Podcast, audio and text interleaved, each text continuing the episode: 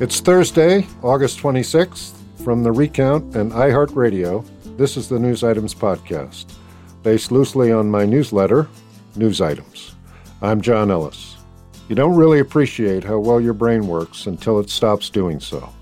My guest today knows this firsthand. In 2009, a reporter from the New York Post named Susannah Cahalan suffered a frightening set of psychotic symptoms, losing touch with reality and alienating friends and loved ones. Soon she would be diagnosed with a type of autoimmune encephalitis. Her immune system was basically attacking her brain. After recovering, she wrote a book about her experience, Brain on Fire, which has sold over 1 million copies. Susannah and I go back a ways. Her book helped me through a similar autoimmune disease. In my case, my body was attacking both my brain and my heart. We both recovered under the care of the same doctor, Souhel Najjar, who heads up the neurology department at Lenox Hill Hospital. So Susannah asked me a few questions as well. We then talk about her second book, which is about psychiatry, and about a third title, which she's working on now. Here we go. Hello, Susannah. Hi. Welcome to the podcast. It's a pleasure to be here. Thank you for having me. We always start this with the uh, there to here question. So let's start. You grew up in New Jersey, and uh, how did you get to the New York Post? Oh, gosh. Well, I was 17 when I started at the Post.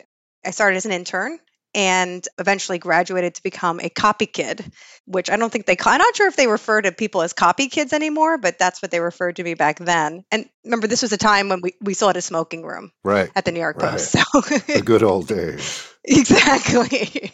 and what, what did a copy kid do? Yeah, copy kid literally made photocopies of, of pages of proofs and passed them out got a lot of coffee. I got um, a few people some like brisket sandwiches that was very popular from the local Wow. deli, and I, you know, at various points would um, sometimes bring loose bills to the local bar, Langan's, which I'm sure you know Langan's. Very well. yeah. Uh, yeah, to some kind of uh, high-profile columnist when they needed to get some cab money home. So that was what my job as a copy kid was. and then you were a full fledged reporter, right? You were on staff reporter. Yeah, yeah. Before I graduated college, I landed this very big interview with a kidnapper who it was a very strange story who had kidnapped one child for several years and then um, kidnapped another child. And when they f- discovered the second child they realized oh my gosh he's had this other kid um, held hostage for years. And so i got the first interview with him behind bars in st louis. So i had this kind of big big scoop and then was hired on as a full-time reporter for the sunday paper doing i mean gosh everything from covering murders to following Lindsay Lohan around Meatpacking District to going undercover as a stripper. I mean, all these various Ooh. bizarre moments in my career, And then something happened, right? right? In 2009, Uh-huh. so I was just recently hired on as a reporter. I started to feel, um, honestly, just not like myself, just Mhm. really out of it, really depressed, and and kind of fluctuating mood to the point where my colleagues noticed there was a, a massive change. I also just didn't have the drive for my job, which I really, I mean, I had dreamed about being a reporter for many years. Right. And then all of a sudden, I just lost any enthusiasm for it. And, you know, all these things were happening at once. And my behavior started to get stranger and stranger to the point where people in the newsroom really started to take notice. My last interview was with John Walsh from America's Most Wanted. And uh-huh. I completely botched that. I mean, laughed in his face in a way that was totally inappropriate. And uh, that night, I had a my first in a series of seizures. Mhm. and it was my boyfriend at the time who who noticed it. And actually you know i was lucky that he was there. He, he got me to a hospital. And uh, it, you know they let, let me go the same night. There was a kind of assumption that oh she probably took drugs or she was drinking or you know at the time i was 23 years old. So Right. um, you know the assumption was something related to that. And so i was let go. And from there my behavior started to worsen and i even um, i had more seizures and you know went to various doctors who threw out a variety of diagnoses many of them psychiatric in nature i think the prevailing diagnosis at the time was bipolar disorder Uh-huh. We're going to take a quick break and we'll be right back with Susannah Cahalan.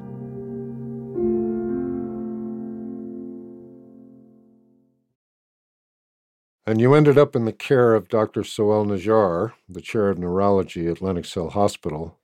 How did that happen? Because at first you go through all of these medical examinations, which kind of miss the mark, to say the least. One says depression, another says bipolar disorder, another schizophrenia.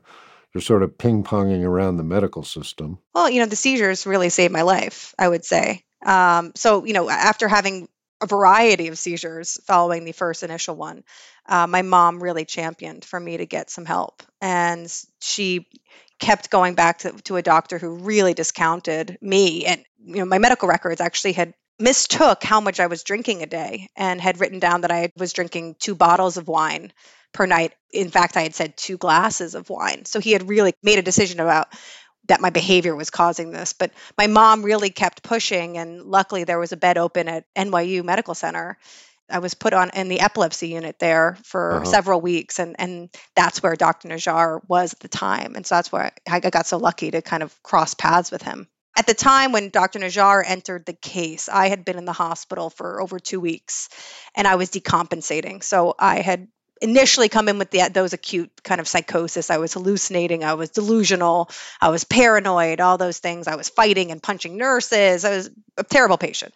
Right. And by the time that Dr. Najjar came on the case, I actually was the opposite. I was nothing. I was right. I was catatonic. And so you come under his care, and there's a famous story he asked you to draw a clock. Tell us that one.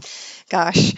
So he gave me a piece of paper and he asked me to, to, draw a clock and at this point you know i was i was really far gone so it took me a long time to even draw a circle but i drew a circle i drew the numbers and then um, when he looked down at the page i mean I, I, I think it was an audible gasp he he saw all the numbers 1 through 12 on the right hand side. I mean, completely squished on the right hand side of the clock, completely neglecting the left side, entirely blank. Right. And that showed to him that the right side of the brain, which is responsible for the left field of vision, was impaired in some ways. And, you know, it was around that time he had become interested in this new field, this burgeoning field of autoimmune encephalitis, which was really new. And you really had to be up on the new studies to realize what was going on. And luckily, he had read a, a, recent study. I think it was about five women who had had psychosis and delusions and catatonia, in some cases, coma and death. And they all ended up having these auto antibodies that targeted the brain. Right. And so, since he had seen this study, this tiny little study, he knew enough to send my spinal serum to the University of Pennsylvania. And I became the 219th person in the world to be diagnosed with this newly discovered form of autoimmune encephalitis. Yeah. I think yours is very different. But, you know, I was thinking about when I was coming on here, I thought, how did we first meet?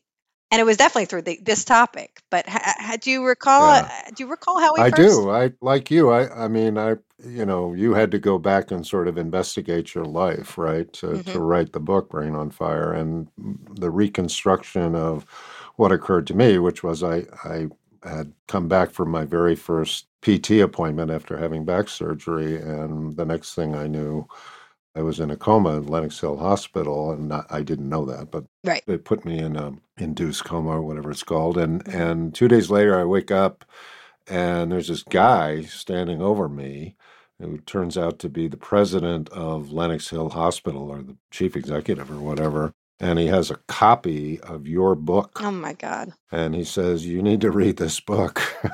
so I did and uh, I saw in the you know on the jacket cover that you had worked for the New York Post, and I knew Maggie Haberman had worked at the New York Post. Yes. So I remembered who Maggie Haberman was, and she actually came and visited me again and again and again in the hospital, which I'll I'll never forget. And never forget to appreciate that yeah. she did that because she was pretty busy at the time. but anyway, so I, I emailed uh, Maggie and said, You know this woman? And then I I emailed you, and that's how we first met.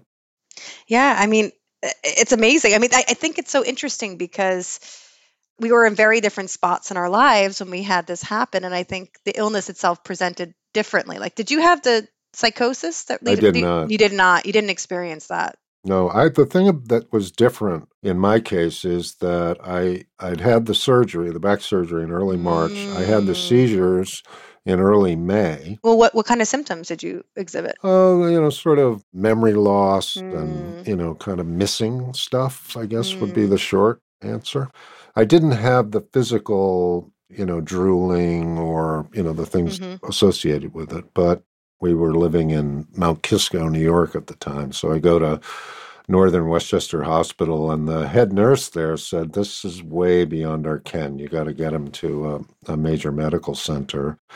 And they wanted to take me to the Westchester Medical Center because it was closest, not because, you know. But my wife said, No, we're not going there. We're going to New York. And she called my back surgeon and said, What do I do? And he said, Dr. Najjar, I'll make sure he's there. I mean, I was I had the seizure and I was under Dr. Najjar's care, you know, within eight hours. It's amazing. It's the luckiest break I've ever gotten. Yeah. And, you know, I credit him first and foremost, but I also credit uh, your book because it really helped me under. I mean, our diseases are not exactly alike, but they are both autoimmune diseases. And, you know, it really helped me understand what happened. And, and reading your story gave me a real sense of optimism that you know you could get through this and you could come out the other side. I love the quote you had about the question of whether you had 90% of your faculties back and you were like without that other 10% I'm gone. Yeah, without the 10%, I mean, I need every little teeny ounce of those percentage. I need a, if I don't have my coffee in the morning, I drop probably 5%. So yeah, I, I need the, I need every one of those, those percentage points. I mean, one of the great things about the disease, by the way, is I know what you're going to say. You can't remember. you can't. I'm sorry, really? Did I? Oh, Yeah. sorry. Oh, I- that's I can't terrible. remember, I'm like, know? can I go back like 20 years now and apologize for things I did in the past? It's like, it was just because of that autoimmune disease. What can I do? It is the best. Was I mean to you in kindergarten? You know what? Autoimmune disease. you know? But anyway, you have to go basically report your own life, right? yeah. and you went back and reported your own life for this book. I know you wrote the piece about your experience for the New York Post, which Mhm. sold out the New York Post. I think it was on that Sunday, right? And must have captured the attention of publisher, right? Obviously. Well, you know, the people it captured the attention of were other people who had autoimmune diseases or were undiagnosed. That was who, I mean, the amount of emails and phone calls that I got. I've Right. never written an article that had that much kind of personal reaction. Right. And after that, I went on the Today Show, and that obviously expanded it. But it was interesting. It wasn't as if publishers were knocking down my door at all. Really? No. You know, the reaction from a lot of people were it's too esoteric, it's too rare, no one's going to relate to it. And it was, it, they were astoundingly wrong. You know, what was amazing about Brain on Fire and that success was that not only did I reach people like you who had the very similar experience of having an autoimmune encephalitis, Right. but it was i mean it reached people who had strokes it reached people who had were heartbroken i mean it was people who have ever felt whoever had a moment in their lives of kind of before and after moment of not feeling like themselves of disassociation of loss of self anyone who's had that which which we all have I, it really seemed like they could relate to that that kind of otherness that people feel people can feel inside their own bodies i mean i just wanted to write the book I was hoping it would help people like you. I also wanted to use it as an opportunity to mine my experience and understand it more and understand the science. right. You know, I always wanted to write a book. You know, it was kind of like a book topic fell on my lap, you know. Right. Those are the reasons why I wrote it. I never ever thought that it would sell a million copies. Like that's not something that Crossed your mind. was even in the remote realm of possibility for me. And I don't think the publisher thought it would do, it would either, honestly. Probably not, right? Yeah. Did you do another tour for the paperback? Oh, I did a huge tour for the paperback, yeah.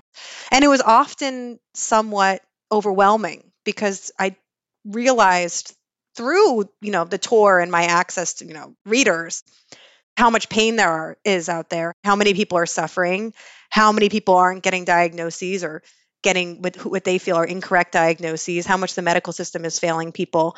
That's what I started to realize when I was on tour. And it was a lot. And they were really looking at Brain on Fire as a kind of beacon, and sometimes me directly as someone who could be a beacon where I'm not a doctor and I'm not a patient advocate.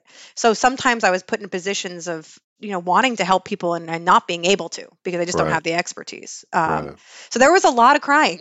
there was a Right. lot of, and sometimes you know like moments where it was uncomfortable because I think I was a symbol Right. of something. It becomes who you are, so in a weird way, right? A little bit. And you also don't want to misrepresent yourself. And in the beginning, especially in the beginning, I didn't realize that I I had to be careful Right. because I I- was giving my cell phone number out. I was talking to, you know, I was talking to everyone. I was and I was actually overdoing it. And there was a, a time in particular when I was talking to a husband and wife.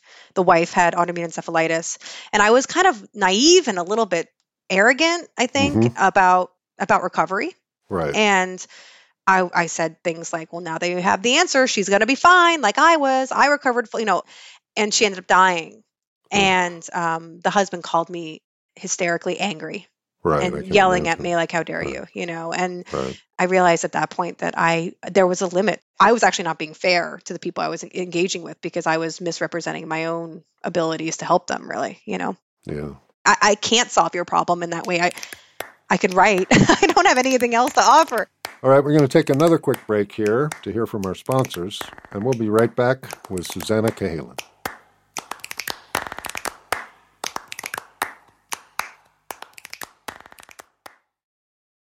So, you wrote The Great Pretender, your second book. Yes. We have to give you a chance to tell us about that. Another astonishing piece of reporting, I must say. Um, you. Tell us about The Great Pretender. they're so hand in hand, Brain on Fire and The Great Pretender. I actually came up with the idea for The Great Pretender while I was on book tour for Brain on Fire. Uh-huh. So I, I was going out with um, a few neuroscientists who study the NMDA receptor, which in my case was the receptor that is affected by the illness. hmm And um, they study NMDA receptor dysfunction in people with schizophrenia. And so I was telling them stories of, you know, I, I at the time I was doing, in addition to doing um, a tour, a book tour, I was also doing a lot of grand rounds at hospitals, uh, medical centers. hmm And one in particular really haunted me. I went to a, a psychiatric hospital in North Carolina and I presented on my case. Which is a strange thing when you know uh, usually grand rounds doctors present on the cases, but I presented my my own case, Right. and afterwards, a doctor came up to me and said that he really recognized my story in one of his patients. And I kept in contact with the doctor and and found out that this woman, similar age to me, a lot of similar profile, was eventually diagnosed with autoimmune encephalitis, the same kind that I had. But the big difference between us was that uh, whereas I was diagnosed after about a month in the hospital. She had been in and out of the psychiatric system for two years Ooh. and she had a diagnosis of schizophrenia, like a hardcore diagnosis of schizophrenia. And you know, by the time they got to her, her recovery would not look like mine. And and her doctor basically said that eh, you know she's she recovered some, but she would kind of operate the rest of her life as a permanent child. Those were his words. Right. And that was really astounding to me and pretty upsetting. And I told this to those neuroscientists I, I met on tour. And one of them just said to me, kind of as an offhand way, you know, it's kind of like you're a modern day pseudo patient. And I had no idea what she was talking about. And she said, well, there was this study where people went undercover in psychiatric hospitals and pretended to hear voices. And it kind of questioned the nature of diagnosis. Is there validity underlying psychiatric diagnosis?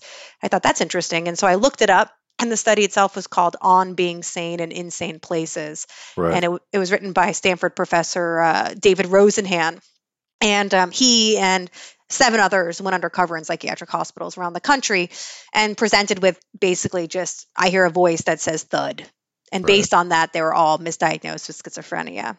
And so it was a black eye for the history of psychiatry. And just, it really allowed me to kind of position autoimmune encephalitis, at least my version, where psychosis is so prevalent and so so present it's such a big part of it and kind of situated into that history of, of psychiatry because psychiatry and neurology has have always made kind of strange bedfellows. And a lot of diagnoses that we think of as neurological or organic started as psychiatric conditions like alzheimer's is one example. Syphilis is another example. So i thought where does my illness kind of land on this continuum and how do we tell the difference between sanity and insanity? And these are all questions that the study explores. And so the book itself was born out of that conversation and i start to um, i started as a fan of the study and was really excited by the study and really saw myself in the study. And i started to dig into the study. The person who wrote it passed away before i started that this study, which was a landmark, I mean, a foundational text in the history of psychiatry, published in Science, one of the most premier medical journals in the world, as I started to kind of dig into it, I started to realize that nothing was really as it seemed. And there was a lot of misinformation, there was a little bit of fraud thrown in, and it became a kind of um, a kind of science science mystery. Um, right, right. It's a great detective story. I never anticipated that that would happen out of right. that too, and it took me six years, and I didn't anticipate that would happen either. So, did you you found what two of the pseudo patients, if you will? Yeah. So I was able to track down two, and then one person who was a footnote.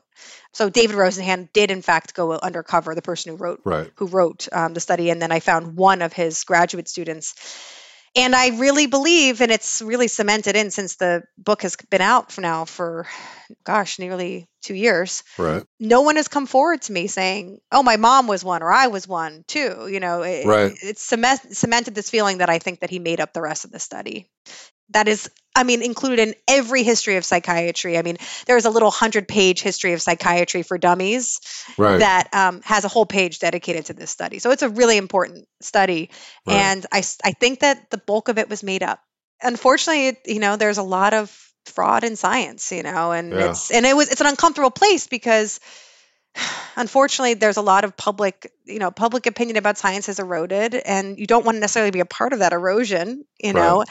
science saved my life right exactly. cutting edge neuroscience saved my life. But being circumspect being aware of the limitations and aware of the kind of um, bad incentives that there are in medicine to publish you know you have to be aware. You have to be a, a smart consumer and i think this book really taught me that in a deep way you're working on a third book. I don't want to jinx it, but can you tell us what the what it's about yeah. at least? Absolutely. So, and kind of born out of these two books, it's, it's a pivot, but there's a relation. Um, I wrote about psychedelics in both of my books in small ways.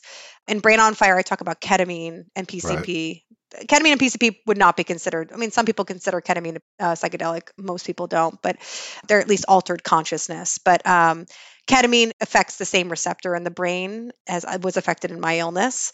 And then in The Great Pretender, I talked about psychiatric hospitals and psychiatric architecture. And actually, there's a famous psychiatrist in the history of psychedelics called Humphrey Osmond, who um, designed a lot of psychiatric hospitals under the influence of psychedelics. And he actually had the architect he was working with take psychedelics to understand the experience of psychosis. Because there at the time there was a feeling that psychedelics, specifically LSD, actually mimicked psychosis. Um, that right. that feeling is not really as in vogue anymore. But so psychedelics have kind of been in my consciousness, and I've been personally interested in them as they're nearing further and further towards um, legalization. Right. So uh, I knew I wanted to pursue something in that in that realm, you know, both personally and maybe professionally. And obviously, in the history of, of psychedelics, you, you come across uh, Timothy Leary.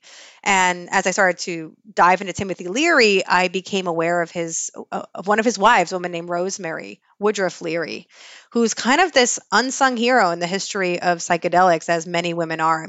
The kind of history of psychedelics, there are very few women that are known, but there are a lot of very important women in that history. So I'm talking about Rosemary, kind of using her story as a way to talk about women in general in psychedelics, in talking about power imbalances in, psych- in psychedelic use, and talking about the potentials, the limitations that's going on today. So we have a lot to learn about that kind of first wave um, of LSD psychedelic revolution that went on in the 60s, 50s and 60s, really, and then what that has to teach us about today. So that's that's where I am. I'm in the, I'm just in the research stage. It's very fun research book to research because there's a lot of just a lot of real great moments um, in her life. Like the first picture I saw of her, she was in a bed in with John Lennon and Yoko Ono. So this is it's very fun.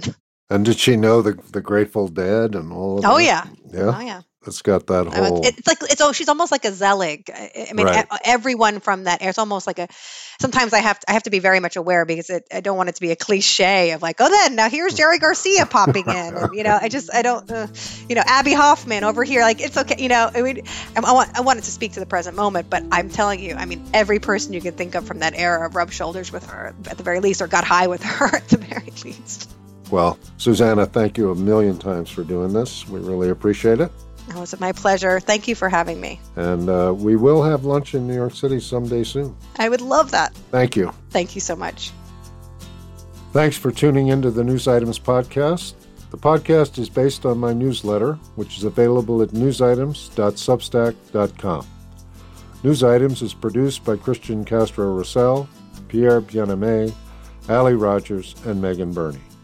Our theme music was composed by Billy Libby, and our recording engineer was Ben McNamara. We'll see you next week.